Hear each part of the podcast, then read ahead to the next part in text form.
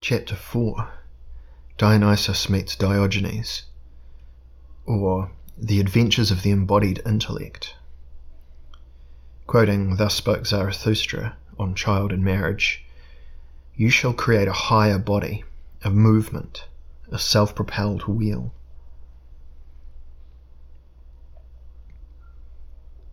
The construction of the tragic stage and the birth of tragedy, as we have suggested, was in itself a preparation for the appearance of Zarathustra.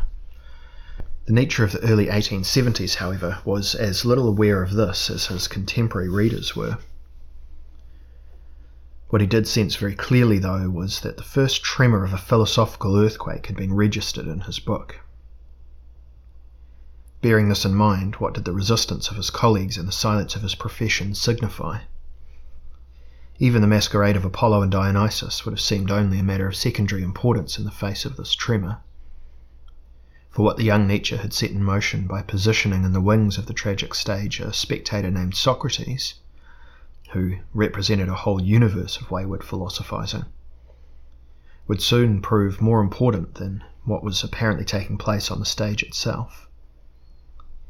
It seemed almost as if Nietzsche wanted to supply evidence in support of the tenet that all decisive blows were dealt with the left hand. Or to express it better, that the real dramas were being acted out along the edges of the stage. I will attempt, with an occasional subversion of the text, to retell the play within the play, and to tell it in such a way that a three dimensional image of the dramatic process emerges. What is happening. On his way across the tragic stage of art, Nietzsche expressed, experienced, nolens volens, that in the festival performances named after Dionysus, Dionysus himself is no longer a match for the Apollonian compulsion to symbolize.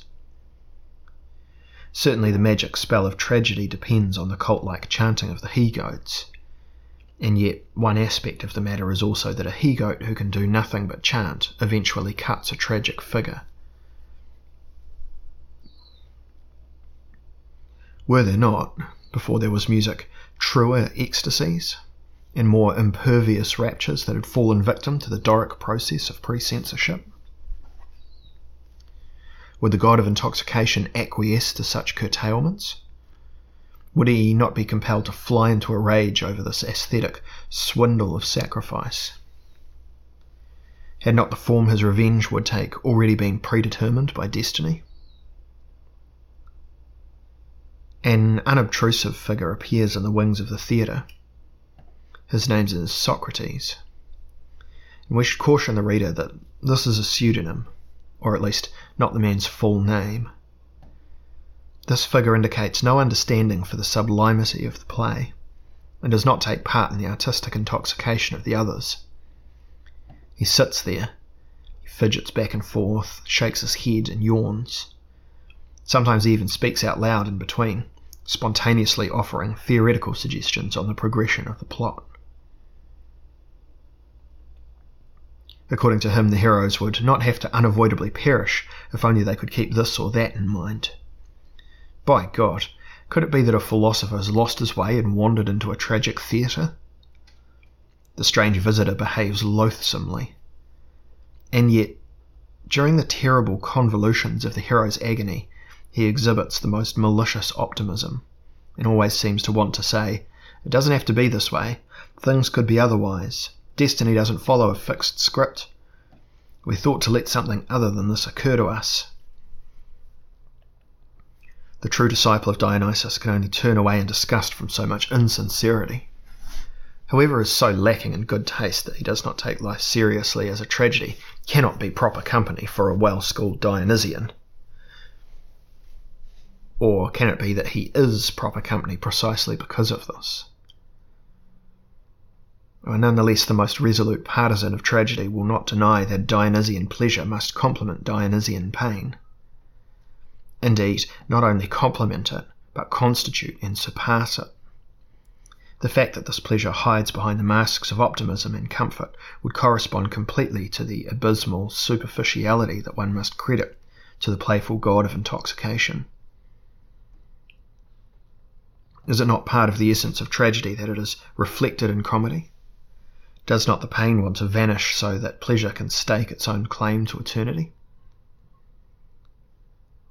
In any case, the Dionysian, or should one say fan of Dionysus, is alarmed.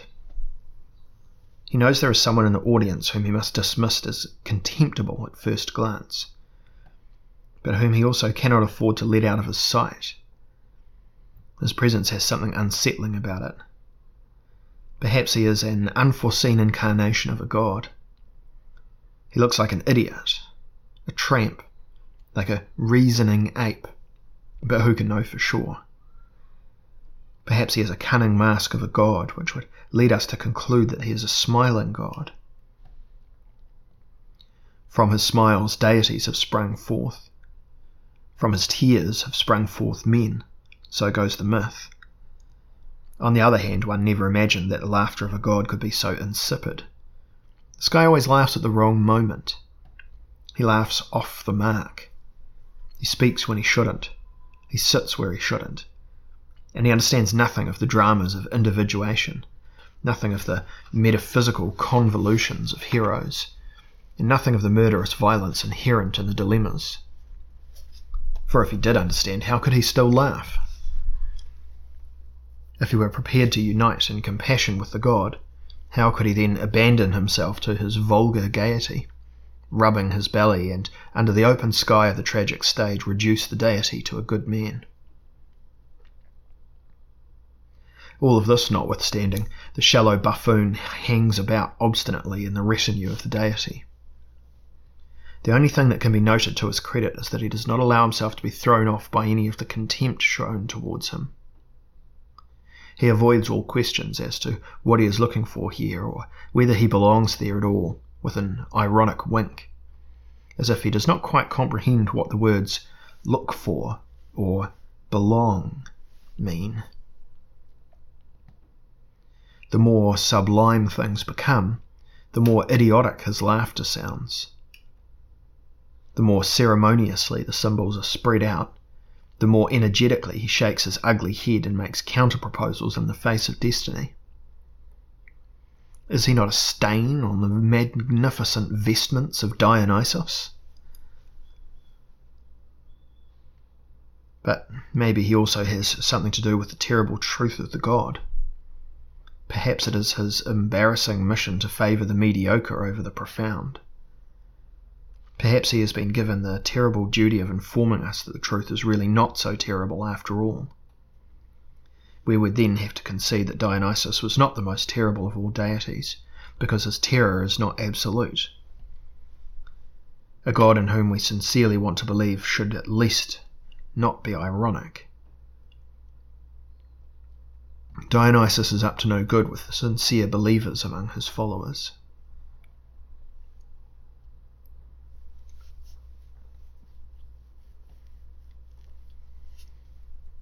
One of the greatest intuitions contained in Nietzsche's first book is revealed by its coupling of the dramatic resuscitation of tragic wisdom with the birth of the gay science, even if this is done in a very enigmatic and imperceptible way. The intrinsic polarity Nietzsche treats in his book is precisely not that between the Apollonian and the Dionysian. The dramatic theme of the book is the relationship between the tragic and the non tragic. An attentive reader must be astonished by how easily the compromise between the two deities of art is accomplished by Nietzsche the philologist. While on the other hand, he has considerable difficulty removing the world of tragic art from the world of non art, of mundanity, of rationality and theoretical behaviour. In a word, from what he terms Socratic culture, Nietzsche required no more than a few pages at the beginning of the birth of tragedy for the compromise between Apollo and Dionysus. For the balancing out of the tragic with the non tragic, he needed the rest of his life, without ever finding a solution to this lamentable complex. In the course of his efforts vis a vis the non tragic, however, he became a genius of de dramatization, of cheering up, and of taking it easy. Thus, the same man who, while wearing the mask of the Antichrist, vented his emotions in the form of a highly charged, pathetic outbursts, also became one of the founding fathers of the gay science. As Nietzsche interprets them, Apollo and Dionysus harmonize so splendidly that their historic compromise could be synonymous with a form of quote unquote more advanced culture.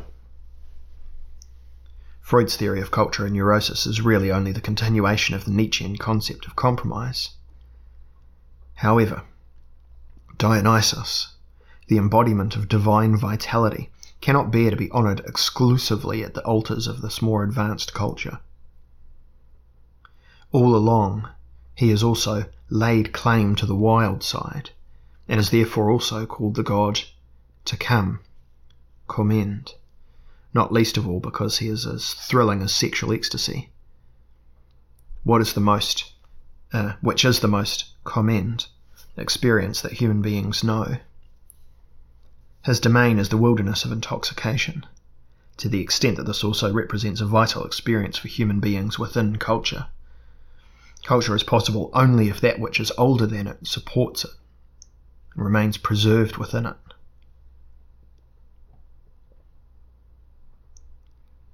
Culture is possible only if that which is older than it and supports it remains preserved within it. And yet the term, quote unquote, wilderness for Dionysus suggests more than a music reservation administered by Apollo. For this reason, he does not, if he is honest, like to attend operas, and the tragedies that are supposedly about him are more likely to inspire him to yawn than to give him pleasure. It may therefore be the case that this laughing and yawning idiot whom Nietzsche sees emerging at the edge of the tragic stage is in truth a messenger of the god to come, who is supposed to make it clear to his solemnly high strung followers that he is from time to time in need of more palpable forms of adoration. If tragedy will be forever only an orgy in place of an orgy, the fact will ultimately prove to be an argument against tragedy no matter how sympathetic we are to the advantages to be gained from the substitution. In order to punish, but also to caution, the friends of tragedy, Dionysus resolves to give them the initiative, to come to their senses through a messenger whom they will in all likelihood not believe, so that they will most certainly miss the god behind the pretext of his cult. They would then possess the unmisleading sense they would then possess the unmisleading sense for the masked truths Nietzsche substantiated. Do we now understand the immeasurable consequences that must result from the introduction of this philosophizing spectator? Through his introduction, as banal as he may seem at first glance, the Dionysian phenomenon, which was initially only postulated, and which had been put on ice by the forces of Apollo, could be set in motion in an unforeseen manner. The petrified wrestling match between Apollo and Dionysus could be transformed back into a vital struggle. Provided the Dionysian front was no longer acknowledged as existing only in the tragic spectacle, but also, and above all, in the discreet play of the non tragic.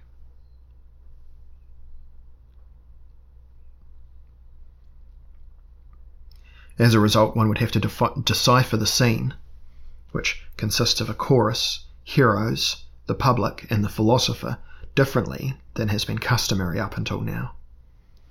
Certainly, the god would appear, as Nietzsche shows, further objectified and illustrated by Apollo. And at the same time, as a dream image of the chorus, as the suffering hero on the tragic stage. But what if he were also to appear unillustrated? Unveranschaulicht within the audience itself in the guise of a vulgar, philosophizing fool who makes fun of the heroes, the tragedies, and the whole world of the symbolic. What if Dionysus were no longer alone in his futile assault on the Apollonian impulses of representation? Perhaps he could, while he waltzes across the orchestra pit in the convulsions of his dilemma, also sit in the balcony and enjoy the spectacle he is making. Perhaps this blasphemous amusement signifies the essential and most consequential breakthrough on the part of the Dionysian through the finesse, through the fissure of culture. because Dionysus has denounced the absence of a divine wilderness in the innermost religion of culture, does he not, more than anyone else, have the right to sneer at its symbolizations? Only the god of the theatre can dare to ask, what is the point of theatre?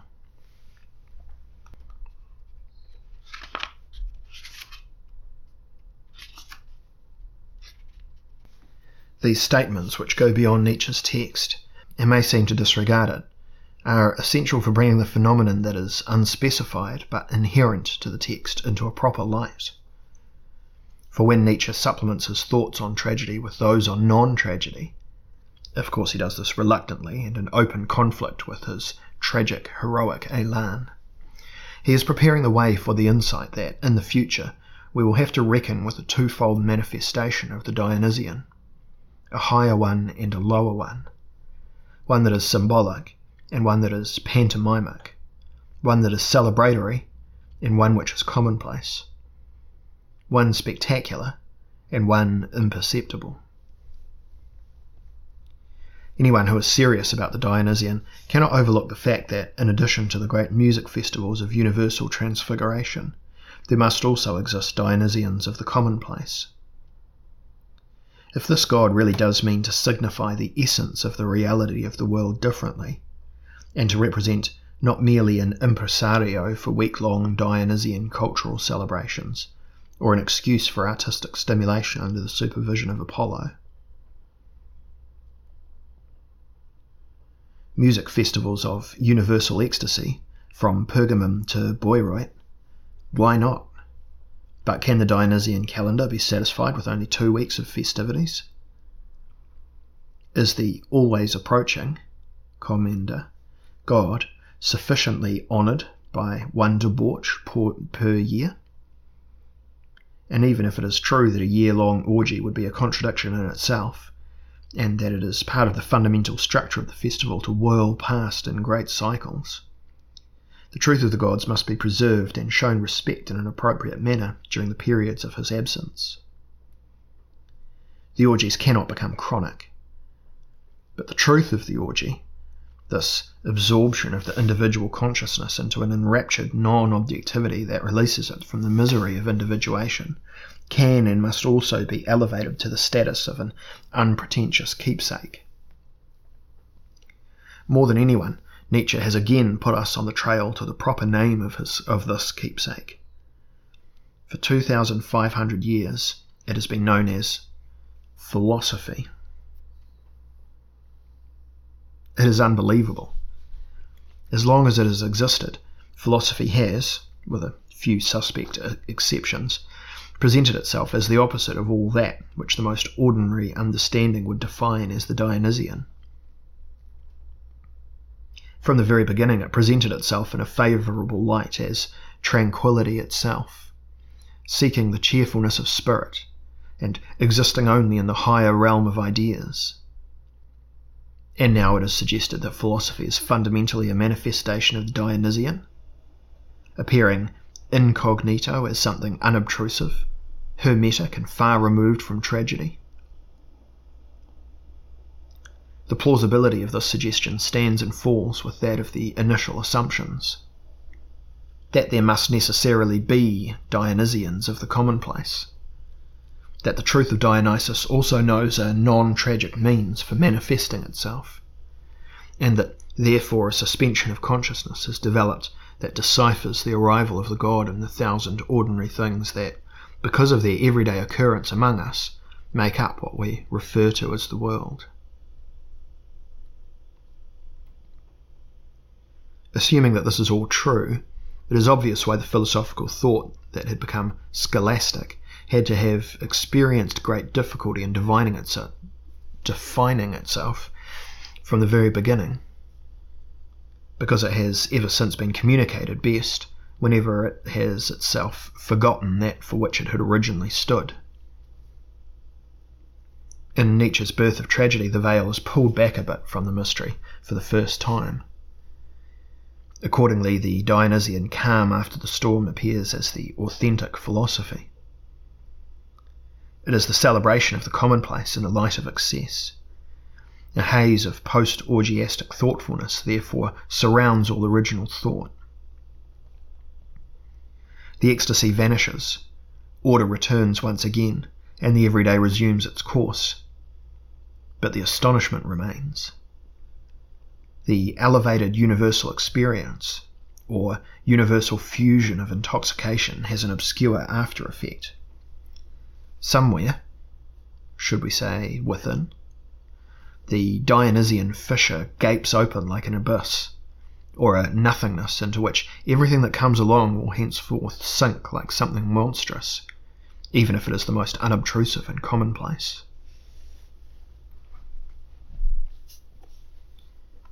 In its most pedantic manifestation, however, philosophy would not consider thinking of itself in this way.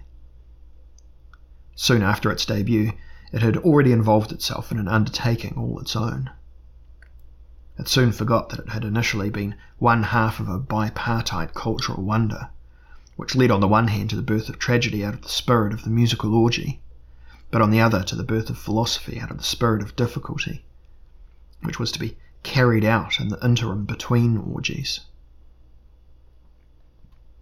Since then, philosophy has turned a deaf ear whenever it has been in a position to hear the truth about itself. It does not want to acknowledge that it is in a mode of thought that is in a state of remembrance of orgies past. An orgy in place of an orgy, a drama in place of a drama. Like every chronic search, it one day put itself in the place of what it was seeking and thereby lost itself. Seemingly self satisfied, in the contemplation of higher realms of thought and spiritual hidden worlds, intelligible structures, and logical procedures. What would later be called, quote unquote, metaphysics, developed through this substitution. Quote unquote, theory developed through the repression of the Dionysian consciousness of universal arrival. Welt Weltankunftsbewusstsein. Weltankunftsbewusstsein. Bewusstsein.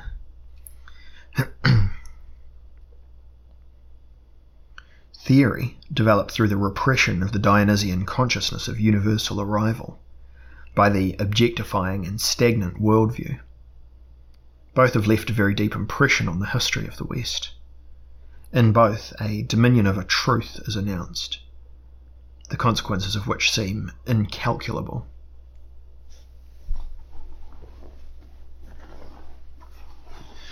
Nietzsche was the first to recognize that the word truth was almost always, in the language of philosophy, the equivalent of substitute, alibi, pretext, surrogate, and representation. He saw through the illusion of the quote unquote real world as a surrogate world, and through the quote unquote true knowledge of the philosophers as a knowledge in place of knowledge. Philosophical truth was for him always a quote unquote truth that stands in place of something else. What is true within the truth, therefore, cannot possibly be understood without a theory of substitution and representation. Stellvertretung. Once again, we encounter Nietzsche's great subject of illusion. Once again, we observe the interplay between an affirmative illusion that places values on its impenetrability and a residue of transparency that makes it possible to think from now on within the context of a critical function. For if the substitute were not, to a certain extent, just as good or better than what it was replacing, it could not replace it. If it did not stand in its place, we would always have to be dealing with something that could not be substituted for. We would always be immersed in the mute thing in and of itself, and would not be able to maintain any distance from it.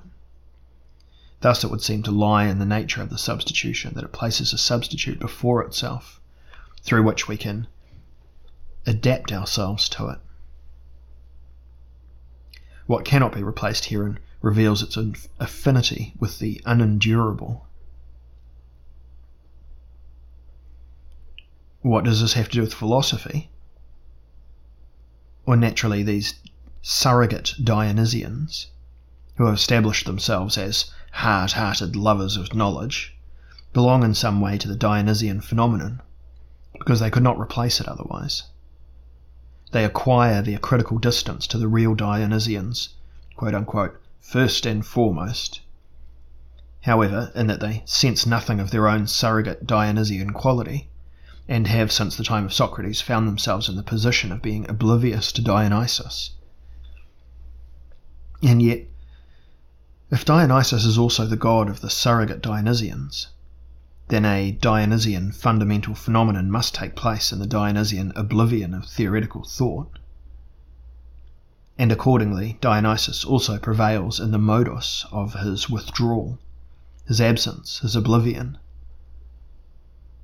only in the twilight hours of thought and within the framework of epochal ruptures in intellectual history does Dionysus awaken, as it were, to himself and become a more reasoning mode of thought. A condition of alertness inspired by dangers which no longer represents anything, but is rather the unmediated self contemplation of the monstrous.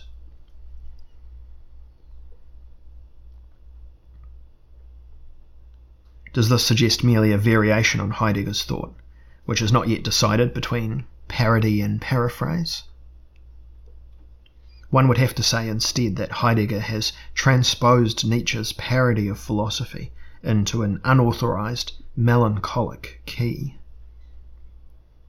There is everything to indicate that this time the farce preceded the melancholic version, and that Heidegger's parody of Nietzsche is a more serious offence against the rules of art than the droll original.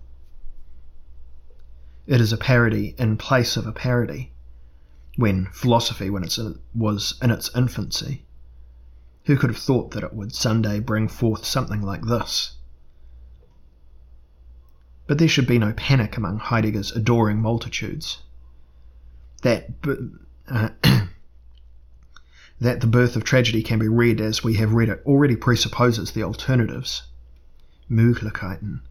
That Heidegger's earnest thinking out has won by means of Nietzsche's impulse to criticize philosophy. And the dramaturgical freedom we have assumed in our reading of the gay sciences, one of which Heidegger was the co conqueror. Nietzsche's playfulness becomes evident only in contrast to Heidegger's seriousness but what permeates the seriousness and jocularity is an epochal mutation of consciousness, the consequences of which become immeasurable once Nietzsche has entered his post metaphysical period. A mutation that cuts like a century long awakening into an era of thought and that counteracts its dramatic future. He who is lucky enough to be able, because of the modest organization of his intellect, to dismiss this as mere irrationalism should stay asleep for a while longer. But an unusual task awaits those who have awakened early. This task begins with the still painful denunciation of Socrates that gapes forth in Nietzsche's book like an open wound. Nietzsche disguises himself here as a free thinker, well schooled in the best tradition of the Enlightenment, who is striking down a father of the Church with the momentum of his anti clerical fury. Socrates, the father of the theoretical truth.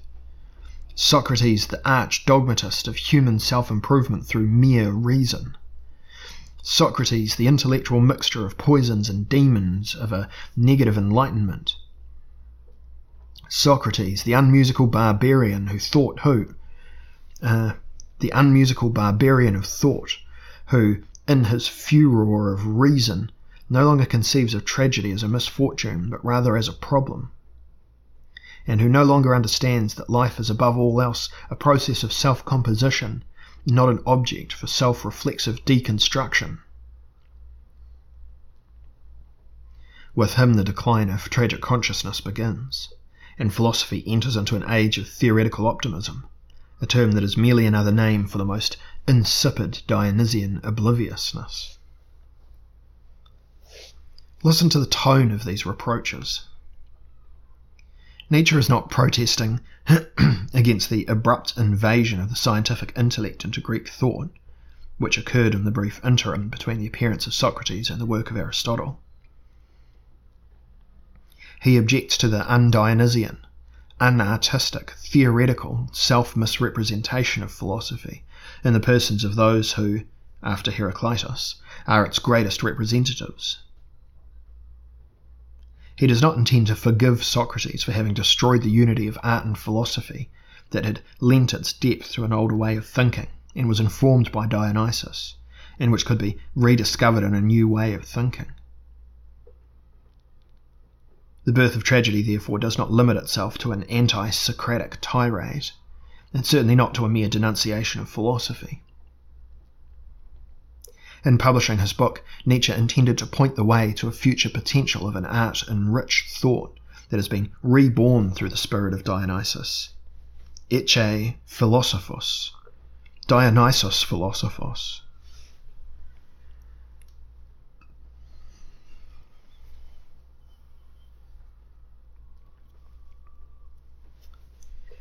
In this early book, Nietzsche has already initiated a radical restylization of the philosophical intellect. Even in his great reprimand of Socrates, his intention is to save the thinker from his merely theoretical obsession. If philosophy is art. If the philosopher is possibly only a clever he goat in a state of post orgiastic meditation, then the concerns of Dionysus are not lost theoretically. Two alternatives are available, through which the he goat could dispense with his theoretical horns. Nietzsche has taken both into consideration. The theoretical Socrates could be rehabilitated through Dionysus as a music making, or as a raving Socrates. The first path had already been offered to the ancient Socrates, if the legend is correct, by his demon, who this time spoke to him, not to dissuade him, as he usually did, but to challenge him. Socrates, make music! For Nietzsche, this meant that a philosopher could be forgiven for anything, except for being musically deficient. However, to the extent that Socrates represented the incarnation of the concept weaving unmusicality, he really did lead philosophy in a direction that was unforgivable. Nietzsche does not, however, view this false step as irreversible. Had not Schopenhauer, in his Metaphysics of Music, already broken through the wall that divided the philosophical universe from the musical one? Was not Wagner a living example of the fact that it was possible to unite the genius of music with the tragically ideal in earlier doctrines of truth? And above all, was not Nietzsche himself already involved in testing a new union of the divided spheres? As far as the raving Socrates was concerned, a figure who would assume a significance as great as it was clandestine in Nietzsche's later writing, he need only read what Diogenes hawked to Laertius in his Lives and Thoughts of the Famous Philosophers through his namesake from Sinope. Here we read Socrates Mino, Meinominos. The phrase was coined by no less than Plato. And what could be read beyond this? A collection of anecdotes on a capricious, malicious, life drenched doctrine of wisdom that refused to constitute a philosophy. It was enough to offer Nietzsche, the artist theoretician who despaired of theoretical thought, advice he should never forget. This would all point to the trace of the almost physical, untheoretical spirituality of the character type that was Dionysian and yet non tragic. In future writings, Nietzsche will mention his ancient source only with an averted gaze. Only with the protection of a psychological and moralistic incognito can he succeed in following the ancient trail, spur, and in profiting from it to a degree that would exceed anything imaginable. Quote, something cynical, perhaps something weighty quote, will now come into play in all of his works. Nietzsche's discretion here is easy to understand. By opening by openly establishing a connection with the irreverent bravura of the cynical writers, he refers to them, as we will recall in The Birth of Tragedy, in the course of his criticism of the Platonic dialogue, as the equivalent of the novel form of ideas. Yeah of the novel form for ideas. He would have disavowed his stance of tragic aristocratic self stylization in which he, the eternal royal child, Königskind, had invested so much. He would have had to make two admissions at once, when the one, that there was a non tragic manifestation of the Dionysian, was already difficult enough. He only succeeded in making the second admission right at the very end. He admitted that there might also be a plebeian form of greatness. For in spite of everything, there appears, within the earliest form of Cynicism, an indespicable plebeian gallantry as the amor fati of the poor scoundrel. Indeed, as in Crates, there appears in poverty as a chosen way of life a rare sovereignty. More than any individual detail, there is a wild sense for the price of freedom, and he would experience the denunciation of the lies of comfort and the beautiful antics of the middle path in the primary representations of Cynicism, an impressive denial of the authority of man made laws is revealed, expressed in the decision to submit himself without cultural trimmings to the majesty of the physis. Here, the term physis does not mean the paragon of the object world, or the gear work of an obdurate cosmic causality. It is, to a much greater extent, the guarantor of an existence that does not defer to any reification, and is thus esteemed as the physical foundation of ecstasy, of which the freedom speeches of the philosophers communicate only the diluted infusion. The ancient speech of Physis was not a tyrannically objectifying cult of physicalism, but rather a ways and means through which the consciousness of a hermeneutic gnosis of the body could express itself. All of this had too much in common with Nietzsche's own philosophical and psychological tendencies to have eluded him for long. Indeed, Cynicism, together with certain rudimentary elements within the Stoical Heraclitic movement, was the last and most anonymous form of ancient doctrines of wisdom, and thus of a form of thought that conforms to the play of forces and the dissonant consonances of physis without losing itself in the phantasms of philosophical doctrines of the beyond. Let the depraved ghosts worry about transcendence and spin out their relationship with immanence. The consciousness of the ecstatic physicists, Physica, refuses to ascend into the transcendent worlds of the philosophers, because for them there exists no transcendence that remains within physis and that values it highly enough. He who wanted to establish a post metaphysical mode of thought as Nietzsche undertook to do in the strongest moments of his thought and in his whole literary guerrilla war on the great truths. He had to take up the trail of the last pre metaphysicians, especially if he was to prove that he was a Greek scholar who had read his Lucius better than anyone else.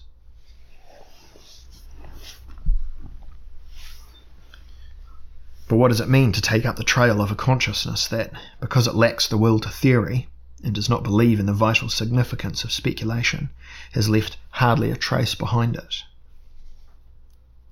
What constitutes the trail of this consciousness, which has disappeared almost without a trace? Surely not these few statements by the Cynics on the cosmos as the home of man, or on nature as the measure of action. Presuming even the slightest standard for a theoretically developed capacity to question, these statements must be found lacking. The dominion of Cynicism lies elsewhere, in its habitus, its mood, its infatuation with the current, and its style. This oscillates whenever it is authentically re embodied. Between didactic pantomime and satirical, quote unquote, checkered writing satyr plays of the body and the pen. Thus, the concept of literature comes into play here for a second time with a specific emphasis. Again, Nietzsche violates the rules of his profession with his brightly checkered literalization of philosophy, no differently than the way in which he had, during his initial appearance on stage, already strayed from the framework of what was permissible within the context of philology. It was precisely in doing this that he, somewhat surreptitiously, but also with a decisiveness that leaves no room for any doubt, takes up the thread of that which has stretched from the cynical writers of antiquity through countless entanglements into modernity. The gay science begins to spin its vestments from this thread. It will soon openly speak its name in the title of a subsequent book.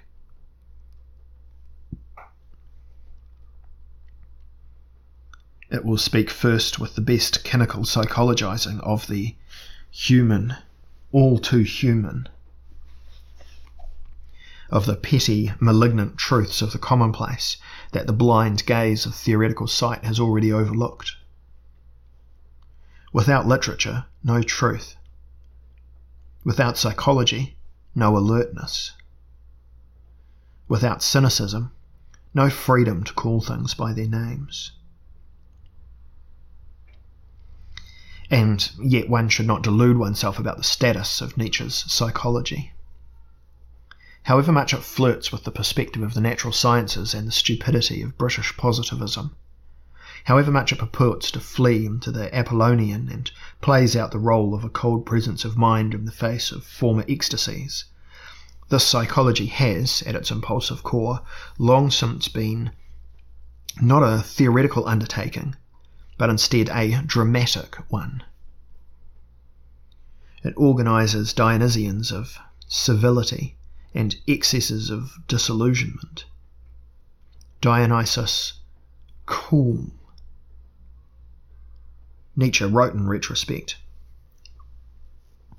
here from page 302. But he who is related to me by the height of desire thereby experiences the true ecstasies of learning. There is absolutely no prouder and at the same refined type of book. Here and there they achieve the height of what can be achieved on earth. Cynicism.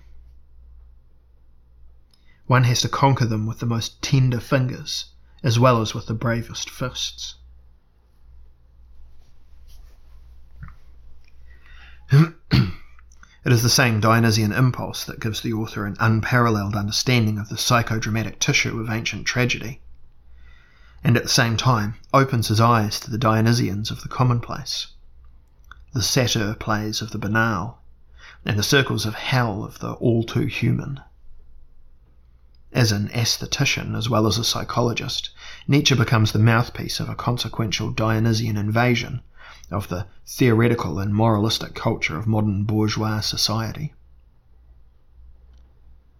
It is true that, in his twofold presence at, as orgy participant and psychologist, as Dionysian hero and critical rogue, Nietzsche brings to light a character who is anything but straightforward. He is modern, with all the implications of that term and as such does not omit the self contradiction and ambivalence that belongs to modernism. He is decadent.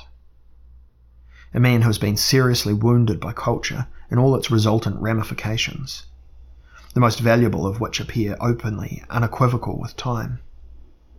As E. M. Cioran had correctly observed, quote, his misery was therapeutic for us he opened up the era of complexes. His was indeed a serious case, and yet nothing could prevent him from discovering in himself deeper reserves of healthiness than anyone could have credited him with, considering his wound. His laughter was unfounded. The experience of his life did not justify it.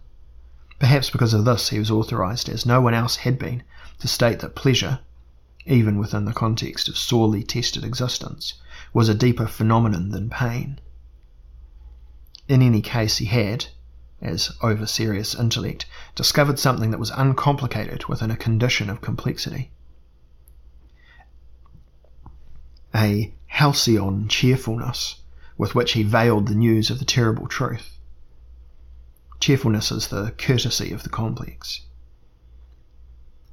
Even now, the gay science is still the most polite way to openly discuss the unbearable elements of existence.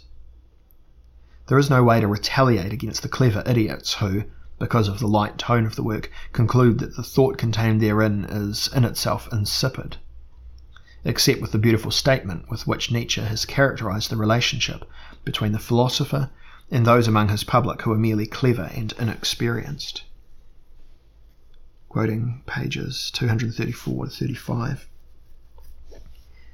Every deep thinker fears being understood more than he fears being misunderstood. The latter wounds his vanity, perhaps, but the former wounds his heart. The sense of compassion, which always responds, Ah, why do the likes of you want to suffer as I do?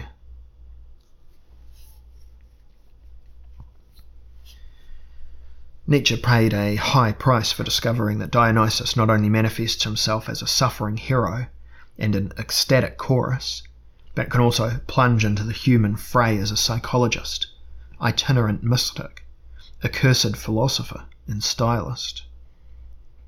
When he escaped into the non idealistic, he lost the sympathies of the Wagnerians and thus let fall the most important external supports for his confident self awareness.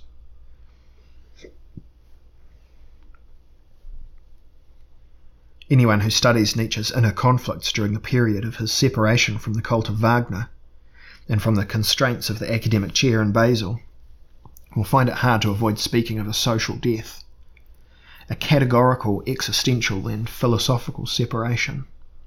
For those who have entered into the psychonautical circle, a social death is inevitable. Only it can bring to the end the interplay between the collective and the personal lies of life which unite so gladly around common values. I praise you, you praise me, we both lie. But he who is experiencing a social death because he has begun to find himself can no longer be helped by anything general or by any external encouragement. Whoever believes that he is engaged in real thought without having first peered into the abyss of his own singularity, is merely trying to convince himself that he is thinking. He dreams a conformist's dream and wishes it were the dream of a critical consciousness. He who really thinks he is condemned to an isolation that compels him to begin anew and to fulfill himself. Henceforth there will no longer be any tradition but only a rediscovery of himself in affinities and constellations.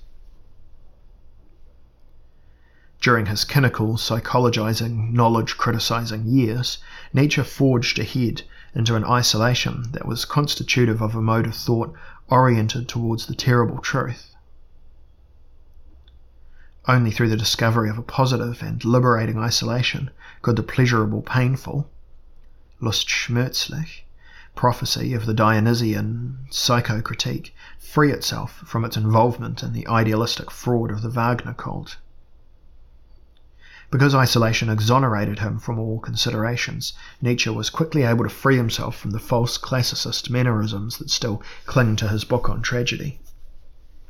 Redemption from the idols created space for the implementation of harder, purer values from now on, it was a matter of Voltaire versus Wagner, romantic esprit versus a deep rooted Teutonic clumsiness, the free thinker versus the religious fanatic, a sincere nihilism versus a neo idealist self indulgence in higher worlds, the malicious tongue versus a beautiful foaming at the mouth, the shadowless phenomena of the South versus the northern lights of cynicism. The cynical music of Carmen versus Wagner's oppressive Venusberg. The truth of the small energetic stab versus the lie of great style. One thing cannot be denied.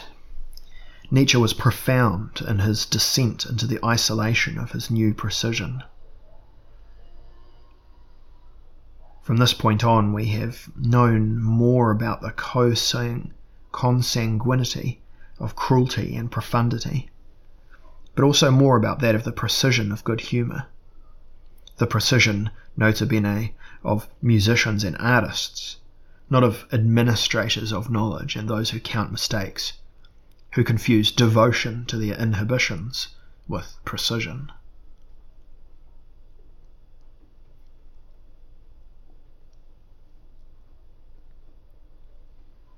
He who shoots off theorems like arrows and gives out bites like statements must believe that he can rely on what he is saying having the effect, having an effect on the pain pleasure scale, index veri, for the author as well as for the public. Nietzsche practiced this belief as only a true believer can. His credo demanded that there should be no pronouncements of truth without consequences, and if these consisted of the perishing of the perceiver, because of that through which his will to truth had overextended itself. Fiat veritas, pereat vita. This outlook on the possible adversity inherent in the correspondence between knowledge and effect explains why Nietzsche's credo suggests more than merely an overblown artist's concern for effect, and certainly not a reduction of philosophy to rhetoric. Nietzsche's concept of style is based on a condensation of all speech into the pleasurable, painful, physical foundation of knowledge. In his pronouncements on truth, the truth itself begins to become concrete. Not in Lenin's sense, which ultimately confused truth with grenades and allowed its concreteness to atrophy into a strategic brutality called, quote unquote, praxis. Rather, it is concrete in the sense of a somatic aesthetic, a return to the true, into what can be perceived as true, a renewed and deepened investigation of knowledge and sensuality. Nietzsche's writing provides the prototype for a modern philosophical orality. What increasingly takes the upper hand in his pronouncements on truth is, in addition to the musical character of his lecture in general, the bitter-sweet pleasure he finds in taking the world into his mouth.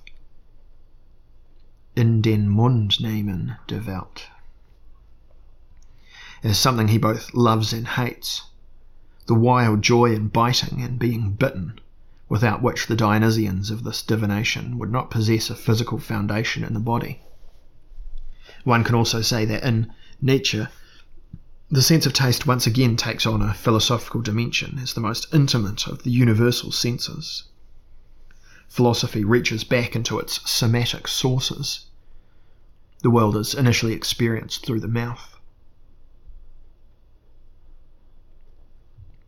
For this reason, Nietzsche's critique of knowledge and psychology, particularly that of the middle period, does not comprise a soul soothing theory even though it does borrow from the grammatical structure and philosophical vocabulary of such a theory. His theory is an oral guerrilla campaign. It is true that his philosophical, psychocritical writings are presented in a glittering Apollonian prose that, with its malicious simplicity, feigns contempt for any merely theoretical complexity. But these writings, with their forced rationalism and positivistic petulance, should be read as oral Dionysies in miniature. They are the bites, screams, and leaps, transformed into language, of a psyche compelled to communicate its cool state of delirium alongside the constant arrival of the world. Ankunft. Nietzsche is trying out a way of speaking that gushes forth from the speaker so quickly so precisely, so dryly, so calculatedly, and so fatally that for a moment the difference between life and speech seems to have disappeared. In the moments of the highest oral intensity, that which is said is consumed in the act of saying it. All representations are reduced to ashes in the act of being expressed. They are no, there are no longer any semantics only gesticulations. No longer any ideas, only tropes of energy. No longer any higher meaning, only temporal stimulation. No logos, only orality. There is no longer anything holy, only heartbeats. No longer any spirit, only breath. no longer a god, only the movements of a mouth. Who can wonder at the fact that up until this day this language has been in search of those who understand it? It is the language of the post metaphysical human being, and perhaps only a sort of children's language as well, a return to a joyful orality at the heights of culture.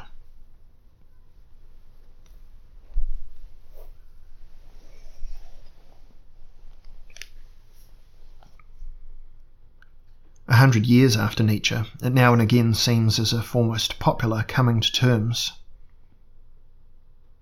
Let me try that again. A hundred years after Nietzsche, it now and again seems as if an almost popular coming to terms with this singular philosopher were possible.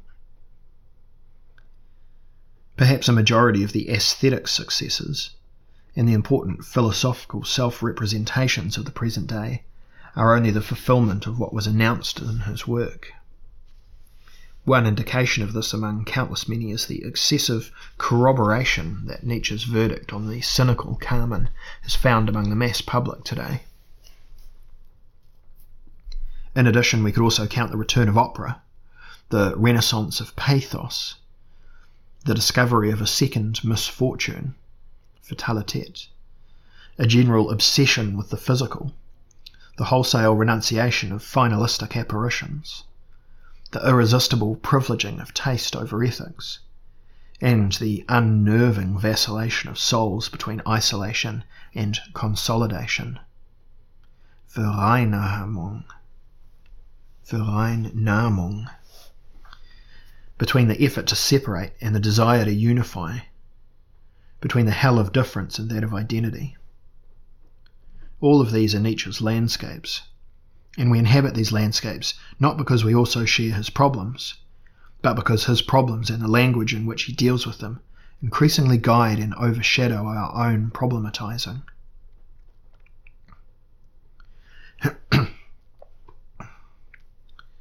taste instead of ethics. Where will it lead? What is taste anyway? How can such an unfathomable quantity take on meaning in intellectual terms? And what if this is not the proper way to phrase the question? What if all systems of signification, Bedeutungswelten, have always been merely systems of taste? Different ways and means of translating the aroma of the world into linguistic articulations. Could it not be that all metaphysical doctrines have only served to coat the bitter pill of life in the sweet confection of an assigned meaning? Quote, and you tell me, friends, that there is no disputing of taste and tasting, but all of life is a dispute of taste and tasting. Have not all the great methods for organizing the world been merely manipulations of taste? It is no coincidence that the words cosmology and cosmetics have the same root. And all philosophical statements only perf- perfumed attempts to stifle the unbearable fumes. Let me try and read that sentence again without the parenthesis. Have not all the great methods for organizing the world been merely manipulations of taste? And all philosophical statements only perfumed attempts to stifle the unbearable fumes of the universal sewer and the effort involved in conceptualization. Psychology tells us that taste is the most intimate, the most universal sense of perception, and Heidegger tells us that moods explain the world. The preacher Salomonis went into greater detail. Woman is bitter, he said, and Nietzsche shared in this taste, without questioning the authority of his biblical predecessor.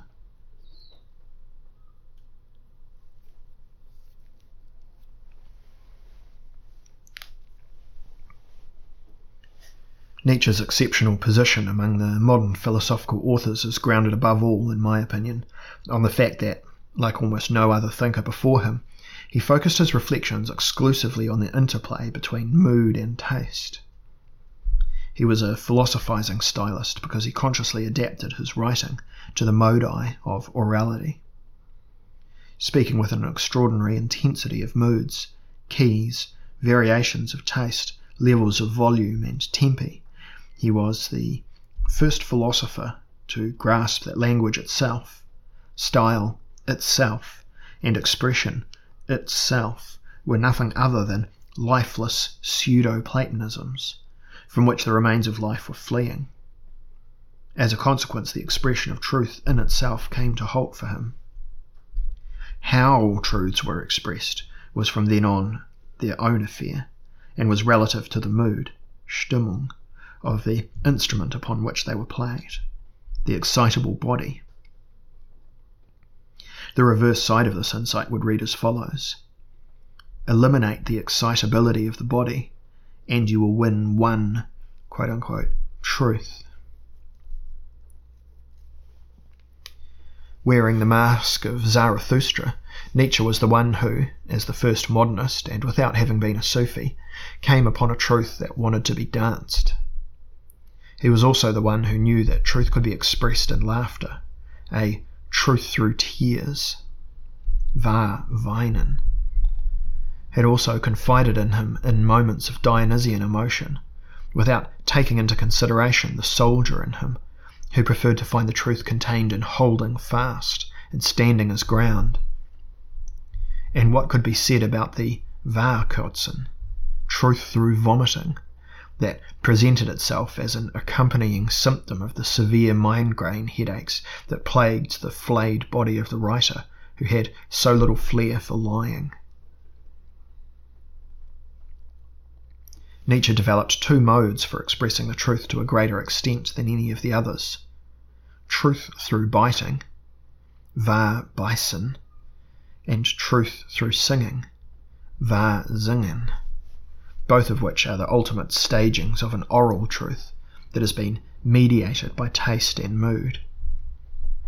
Truth through biting is the prototypical gesture of a psychological writing of the clinical type of unmasking which oscillates between a biting to death that causes him to suffer, whether through obtrusiveness, quote, the cattle among my friends, mere Germans, by your leave, or through deprivation.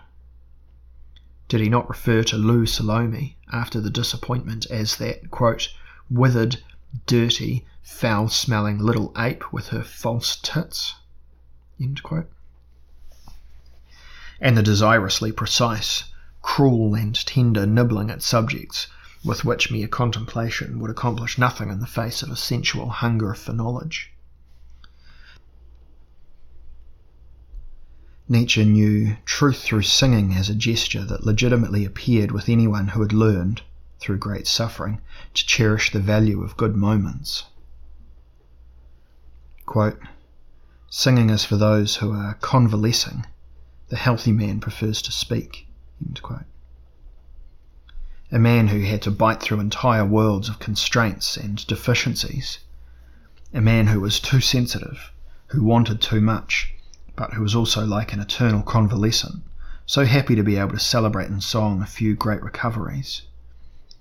Nietzsche exercised in his work a body of writing that brought to light, between the small bite and the great melos, between laconism and the dithyramb, an unmistakable individuality. This wonderfully mobile and well trained body of language executed leaps and handstands, which even today could not be performed by anyone who was theoretically motionless and on ice, even if he published fat bodied theories of aesthetic experience. But Nietzsche's capers would be fundamentally misrepresented if we were to see them only see in them only vigorous asides to serious questions of truth. In them was manifested, precisely as it was in his flights of pathos, a Dionysian subversion of the esprit de sérieux with which the modern world, with its theoretical and moralistic dominions of sentiment, is leadenly weighed down. In his physicality of language, Sprach Körperlichkeit, he wanted to announce a new ethics. Fooey, but do we still react this way today? Of thought. He wanted to announce a new ethics of thought. Nietzsche's holy lesson in behaviour is recommended as would be a hygienic or dietetic measure, a sort of intellectual and spiritual musical training, as a mental gymnastics course for practicing a new psychophysical ethics of intensity. Nietzsche knew that there was nothing more improper than a lack of energy that appears disguised as a science. He sensed that there was nothing more suspect than a fear of the truth that passed itself off as critical consciousness, and nothing more perverse than an inability to recognize that which confused itself with circumspection. Above all, Nietzsche developed a thoroughly volatile sense for the obscenity of the so called communication of subjects, who are not sufficiently daring in how they express themselves. How he hated the phenomenon which George Grosz later caricatured in his Republican automatons. These functionaries of their own selves, these display window mannequins of their own essence. He uncovered the vampirism inherent not only in the Christian ethic, but to an even greater extent to that of a moralistic theoretical culture. I am certain that in the long run, this will prove to be the more important of Nietzsche's reassessment of values. The quote unquote unmasking of Christianity as a movement of resentment and as an epochal deadly assault may prove insignificant when compared to the uncovering of the physicality of thought. This is not a mode of thought that concentrates on the body, and not a playing off of the physical against the intellectual, Rather, it is a physical intellectuality in which the drama of a post metaphysics appears. Therefore, it is always intelligence on the verge of something, an intelligence in transit, on stage, in the mood. It does not cling to the subject as if it were private property, but thrusts it forward like a provocation and a revelation. Perhaps in this context, the limitations of the old dumbstruck enlightenment will become blindingly blitzhaft, clear as representations, as representing those of an attempt to limit intelligence, like an active subjective property, to a defined centre of a static, risk free character, instead of an understanding that comes into play only as a dramatic and procedural quantity. Beyond the illusion of the propertied individual that has distorted every aspect of life and modernity, Nietzsche recognized intelligence as the virtue of the wanderer and psychonaut, and as a component at work in the make-up of the seafarer, of whom he wrote. Indeed, we philosophers and free spirits feel, when we hear the news that the old God is dead, as if a new dawn shone on us. Our heart overflows with gratitude, amazement, premonitions, expectation. At long last the horizon again appears free to us, even if it should not be bright. At long last our ships may venture out again, venture out to face any danger. All the daring of the lover of knowledge is permitted again. The sea, our sea, lies open again. Perhaps there has never yet been such an open sea. In each of these cases, it is a way of thinking that, in its fundamental concepts and basic operations, still utilizes dramatic characters. No, excuse me, categories. No, it is a phenomenon that can only still fulfill itself in categories that exist because of their analogy to drama. Tragoedia facta est quod philosophia fuit. Within this dramaturgy of the spirit, no statements are valid only scenes. No ideas, only plot lines. No discourses, only provocations. Thinking is the phenomenon of thought, the adventure of the perceiver, the drama of dramas. Nietzsche encircles this phenomenal cleverness with a ring of sparkling metaphors, metaphors of open seas, sea journeys, tightrope walking, alpine or nomadic metaphors, metaphors of fragrance, sound, trembling and surging, metaphors of gushing forth, rupturing, rolling forth from oneself, overflowing, ejaculation, parturition. And all of these images reveal a phenomenal intellect that is searching, creative, testing in nature, a logos polytropos, which signifies nothing other than a brightness, Hellsein, of the body on its great journey out of the earth and around the world. It is important to stress here that in Nietzsche, as in all post metaphysicians of the Dionysian type in general, it is never a matter of organising a compensatory justice. We cannot permit ourselves to be caught up in Nietzsche's rhetoric on this point. His self awareness of his creation of epochs did not have real historical philosophical significance. What this author is doing does not constitute a pure enthronement of sensuality, which was supposed to be helped back to its proper place after the theoretical ascetic excesses of the Western ratio. Post metaphysical reflection is not intended to be a balancing mechanism against an excess of anything, something intelligible as opposed to something sensitive. It is also not a new beginning after something has ended, such as the return of the body after an era of disembodiment has run its course. And it is also not the sunrise of great honesty after an age of hypocrisy. What is it then, if not any of these? It is the constantly self accomplishing deepening of subjectivity, of the universally open in the body's process of becoming more linguistic and more universally yielding, which is enriched in the course of its conscientious composition of self with increases in cohesion. Does this mean that the relationship between body and intellect has been reversed, seemingly contrary to all metaphysical principles? In the place of logos being made flesh, it would seem that now physis has become language. But even this formulation is incorrect, for this does not occur in its place, but rather becomes apparent as the fundamental phenomenon that, from time immemorial, has also encompassed the world, word becoming flesh.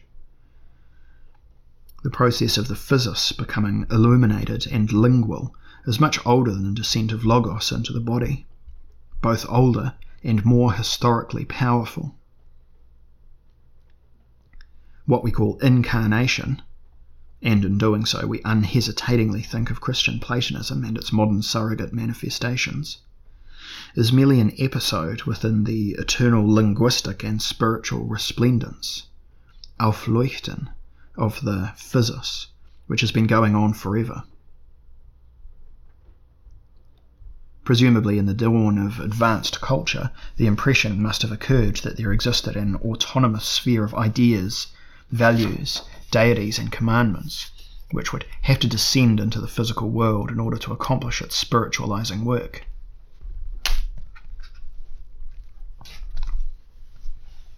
Its opus operandum within it. Quote, and the Word became flesh and dwelt among us. End quote. This hymnos of Christian Platonism is at the same time the motto of advanced cultures that, eo ipso, represent programs for moralizing, spiritualization, education, and excarnation. Therefore, advanced cultures must always constantly appear as cultures that represent the inner war waged by a mobilizing and conquering intellect against a languid and suffering flesh. There is a there is at work within them, in addition to the external violence of war and domination, perhaps the, as the strongest characteristic, the incarnate violence of the Word, which entered the body in order to elevate its sorrow, desire, indolence, and self will into a radiant, quote unquote, function. A more patient analysis, however, will reveal that this is a false description or at least an inadequate one, which mistakes only half of the phenomenon for the whole. For speech itself is always older than the logos of advanced culture. From the very beginning, bodies have had their moods, their taste, their excitation, before an empowering word could dictate to them what they were to say or incarnate. Since human existence depends on sharing, Teilen, and communicating, Mit Mitteilen, because of older somatic fundamentals, no real foundation exists for a logos that would prefer to cut itself away from its physical foundation in order to tyrannically monopolize it. Logos is merely the parasite of an older linguistic predilection that responds only secondarily and in a highly cultured way to the violence and catastrophic conditions of the civilizing process. Logos always creeps upward along the unendurability of a universal condition, within which life appears as something that must be overcome, and, if not as this, then at least as something that is meant to be observed from above. Thus, the old affinity between spiritualization and mortification, both of which are symptoms of logopathology, logopathy, of advanced culture. But even the excesses of logification are only the bifurcations of the primary communicativity of the living, which still has the capacity to recognize itself in its abuses. Does Nietzsche's own work corroborate these observations? I believe he is one of the few thinkers to fulfill, in an exemplary manner and from a modern perspective, the tendency to become language, which is inherent in physis. He was a genius of correspondences. He survived the experience of universal arrival and concession, of excitation and resonance, of phenomenon and correspondence, in an overwhelming way. Looking back on the ecstasies he experienced during the writing of Zarathustra, he found astonishing formulations for the surplus of words that were available for expressing the factual manner of life.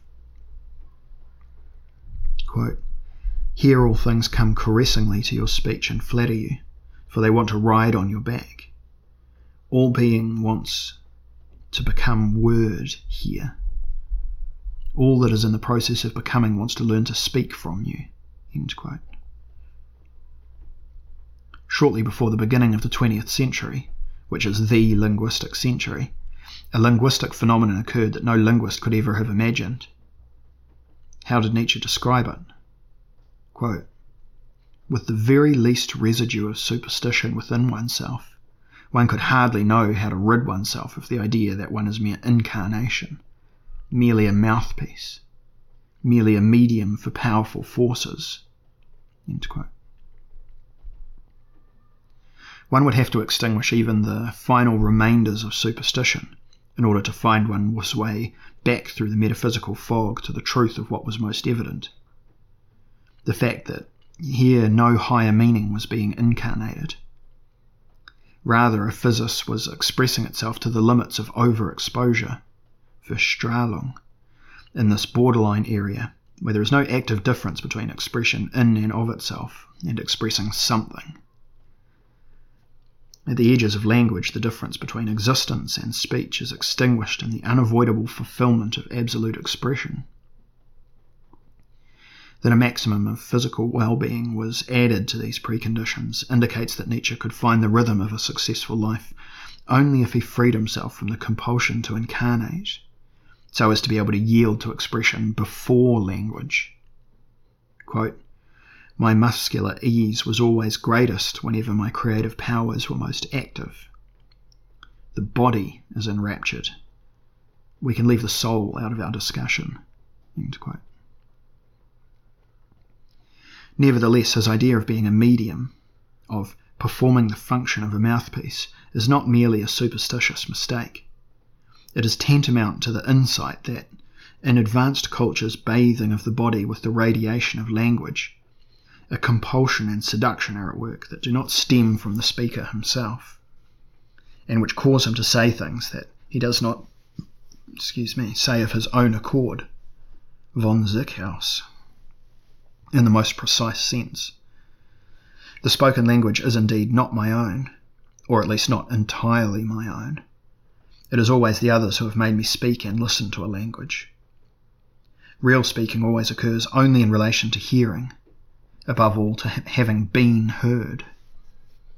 These inspired verbal emotions, Wörter Griffenheiten, result in the effect, as strange as it is understandable, that through the speaker the other only now, as it were, begins to speak. We call these strange episodes of linguistic life inspiration, in which the designation and descriptions that Logos has left behind within the individual begin to resound against the instrument of the body as if they were our own property. Within the context of aesthetic inspiration, we observe how physis embraces, surpasses, dances around, and appeases the logos. In such moments, the impression suggests itself that a sort of music is the mother tongue of life.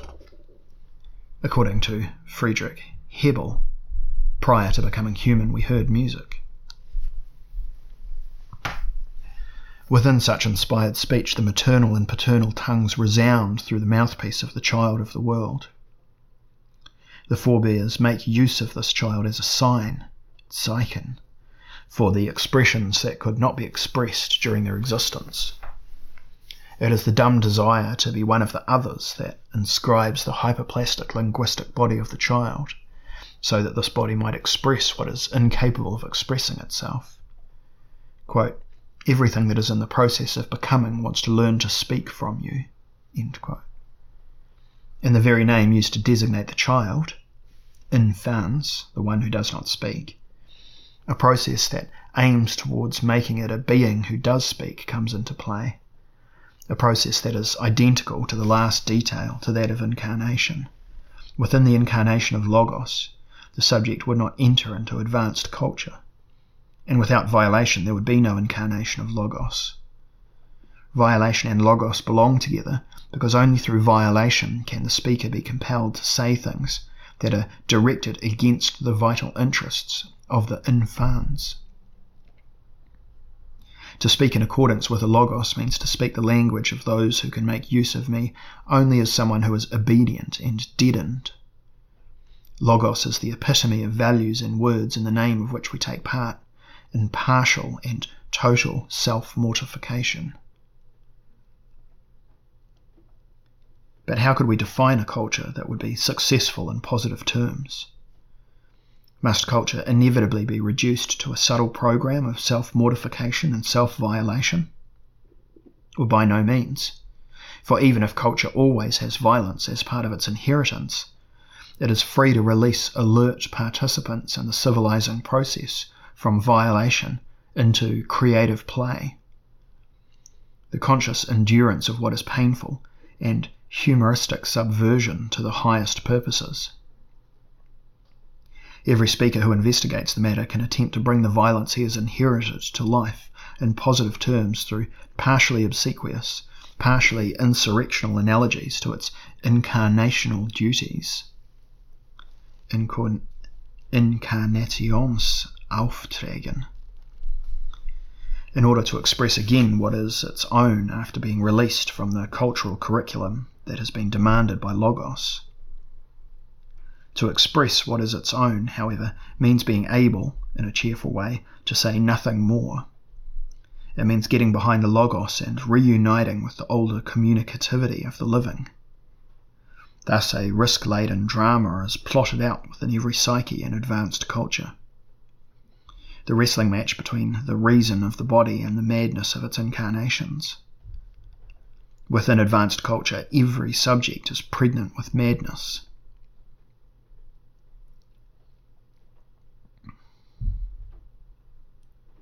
In Nietzsche, a drama of madness results whenever Dionysus meets Diogenes. In the preceding discussion, we have played with the question of which post Zarathustrian mask would remain available to this thinker after he played himself out in the impossible role of the non religious originator to the very limits of what is humanly possible. Now it becomes clear that this question has been incorrectly phrased. A subsequent mask would have been inconceivable on the stage upon which the drama has been carried out up to this point. Only the countenances that belong to the speaker's program for incarnation can appear upon the stage. After all, only one decision remains whether to demolish the stage, an act that is tantamount to the suspension of the attempt at incarnation, or to escape into the madness of a final embodiment, the fatal process of becoming a god. Whenever Dionysus encounters Diogenes, this decision comes into play. It is the final performance of civilization, performed within the fragile body of an individual upon whom is thrust what he quote, was never permitted to want. The collision of Apollo and Dionysus, of logos and physis, of metaphysics and cynical wisdom. Here Diogenes stands for the playful body of an individual who would have saved his irresponsible sovereign expressiveness, in that he suffuses all missions with irony, which results in his quote unquote language sticking out its tongue at Logos.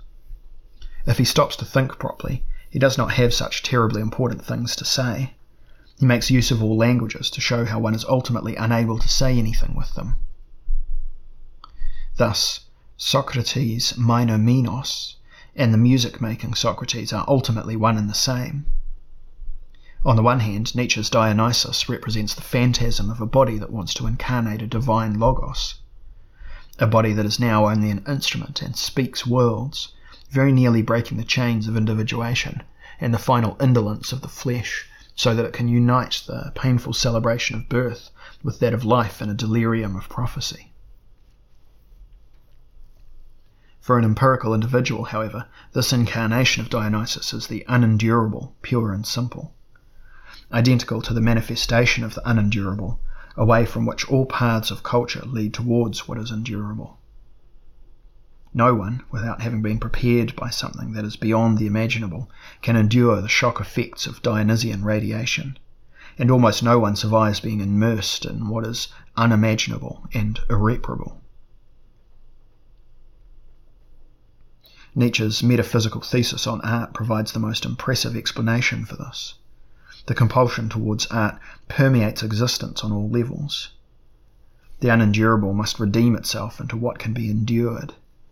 The irreparable must allow itself to be replaced. The unimaginable must allow itself to be represented. The irresponsible must accept responsibility for itself. What is immediately incommunicable must be communicated, and the indivisible must be broken up so that it can endure itself.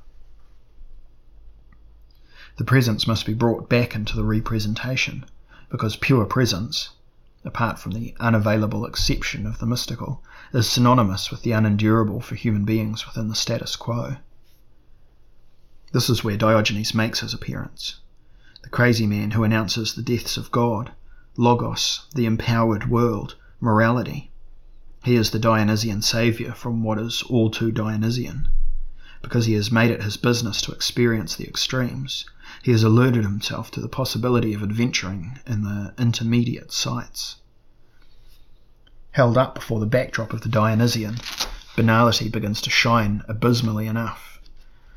And wherever this shining appears to be the most life enhancing, there sits Diogenes in his sunlight, lazy and deep, weary and happy, the personified denial of explosion, the illuminated prophylaxis against deadly radiation, the protector of the everyday, and the thinker of a Dionysian endurability. Diogenes warns the Dionysian philosopher against being ensnared in the trap of incarnation. He reminds him that there is no logos that would have authorized us to embody Dionysus. The ingenious corporeality of life itself already is Dionysus, and every duplication of this primary corporeality through the embodiment of an imaginary Dionysus could only lead to madness. Diogenes helps the Dionysian thinker to resist embodying God directly and being destroyed by the horror of the extraordinary. He protects him from burning too quickly. Thus, Diogenes, to a certain extent, incarnates the non incarnation. He demonstrates his contented state of having nothing to say, and lives an existence that playfully withdraws from all duty. He practices, with the greatest presence of mind, the art of winning away from the empowered word a meaning that was intended by the powers themselves. He is the master of the art of subversion through humour. Diogenes opposes the pseudo Platonic, as well as spiritual Christian and modern moralistic hysteria of incarnation, to the body's a priori attitude of leave me in peace which in itself already speaks enough. The question as to the composition of Nietzsche's mask is, at base, a question as to the possibility of bringing the moralistic theatre of incarnation of European metaphysics to an end. According to Nietzsche's response to this question, everything that has played a part in the fate of this thinker, even if only remotely, is remembered as horrible.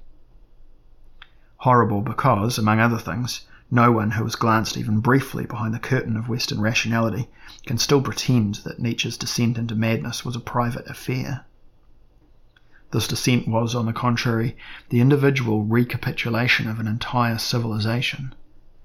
An exemplary sacrifice that, next to the death of Socrates and the slaughter of Jesus, represents a third unforgettable statement on the relationship between the empowered word and the expression of life within Western culture.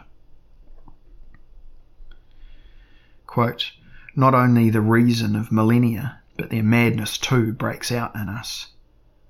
It is dangerous to be an heir. End quote. In his Dionysian farewell performance, Nietzsche sought reasons with which he could, in spite of everything, affirm his tormented life. This incarnation of the impossible. What would he not have given for the chance to breathe a sigh of relief within the context of an everyday existence that would have allowed him to let the matter of God, auf sich, rest and no longer violate his body, the miserable carriage horse? He longed, because of the confusion of his compulsion towards incarnation, for an ultimate nakedness and simplicity. It is not least of all because of this that the word cynicism so frequently haunts the writings of his last conscious years. Perhaps then even a professorship in Basel would have been good for something as a form of being, and the naked existence of a god could not have been as trying and compromising he would have had no more cultural gold in his body, which would have had to be exchanged for acknowledgement as a royal child and given away because of the collapse of the treasury. He would have done something that was his own. He could have given culture its due, taken a fragment of unavoidable logos upon himself, and at the same time fulfilled his task of incarnation honestly and artfully. Only then would he have been able to release himself to do what he was. Only then would he have been able to release himself to what he was. Not a word become flesh, which irritated the dry masculine body with hopeless pregnancies. Not a historical idea that dragged the body behind it as a melancholy casualty, but a silent, spiritually rich, playful physis a concrete individuality beyond missions and resignations. A Parmenidaic moment awaits an individual such as this, who has returned from the battlefields of the drama of individuation to that which can be endured. If the partiality of circumstances opposes it, it may experience being as a successful and unsurpassable recognizability. It encounters the great moments in which existence, corporeality, and knowledge are conceived of as a unified whole. From this point forward, everything is comedy. The war is over. Research has come to an end. In every second of its existence, the world would be acknowledged as being enough. Now a thought that leaves no shadow blossoms forth without need for transcendent worlds without reduction, without imputation, supported only by a perception that is free from the weight, Lidschlag, of the researching ego, without interference and without the necessity of indulgence, immaculately looking the obvious in the eye. It is the midday of being, the calm lull of obligation, Zollen. The weight of the world has been lifted, there is incorrigibility wherever we look. Dionysus is philosophizing.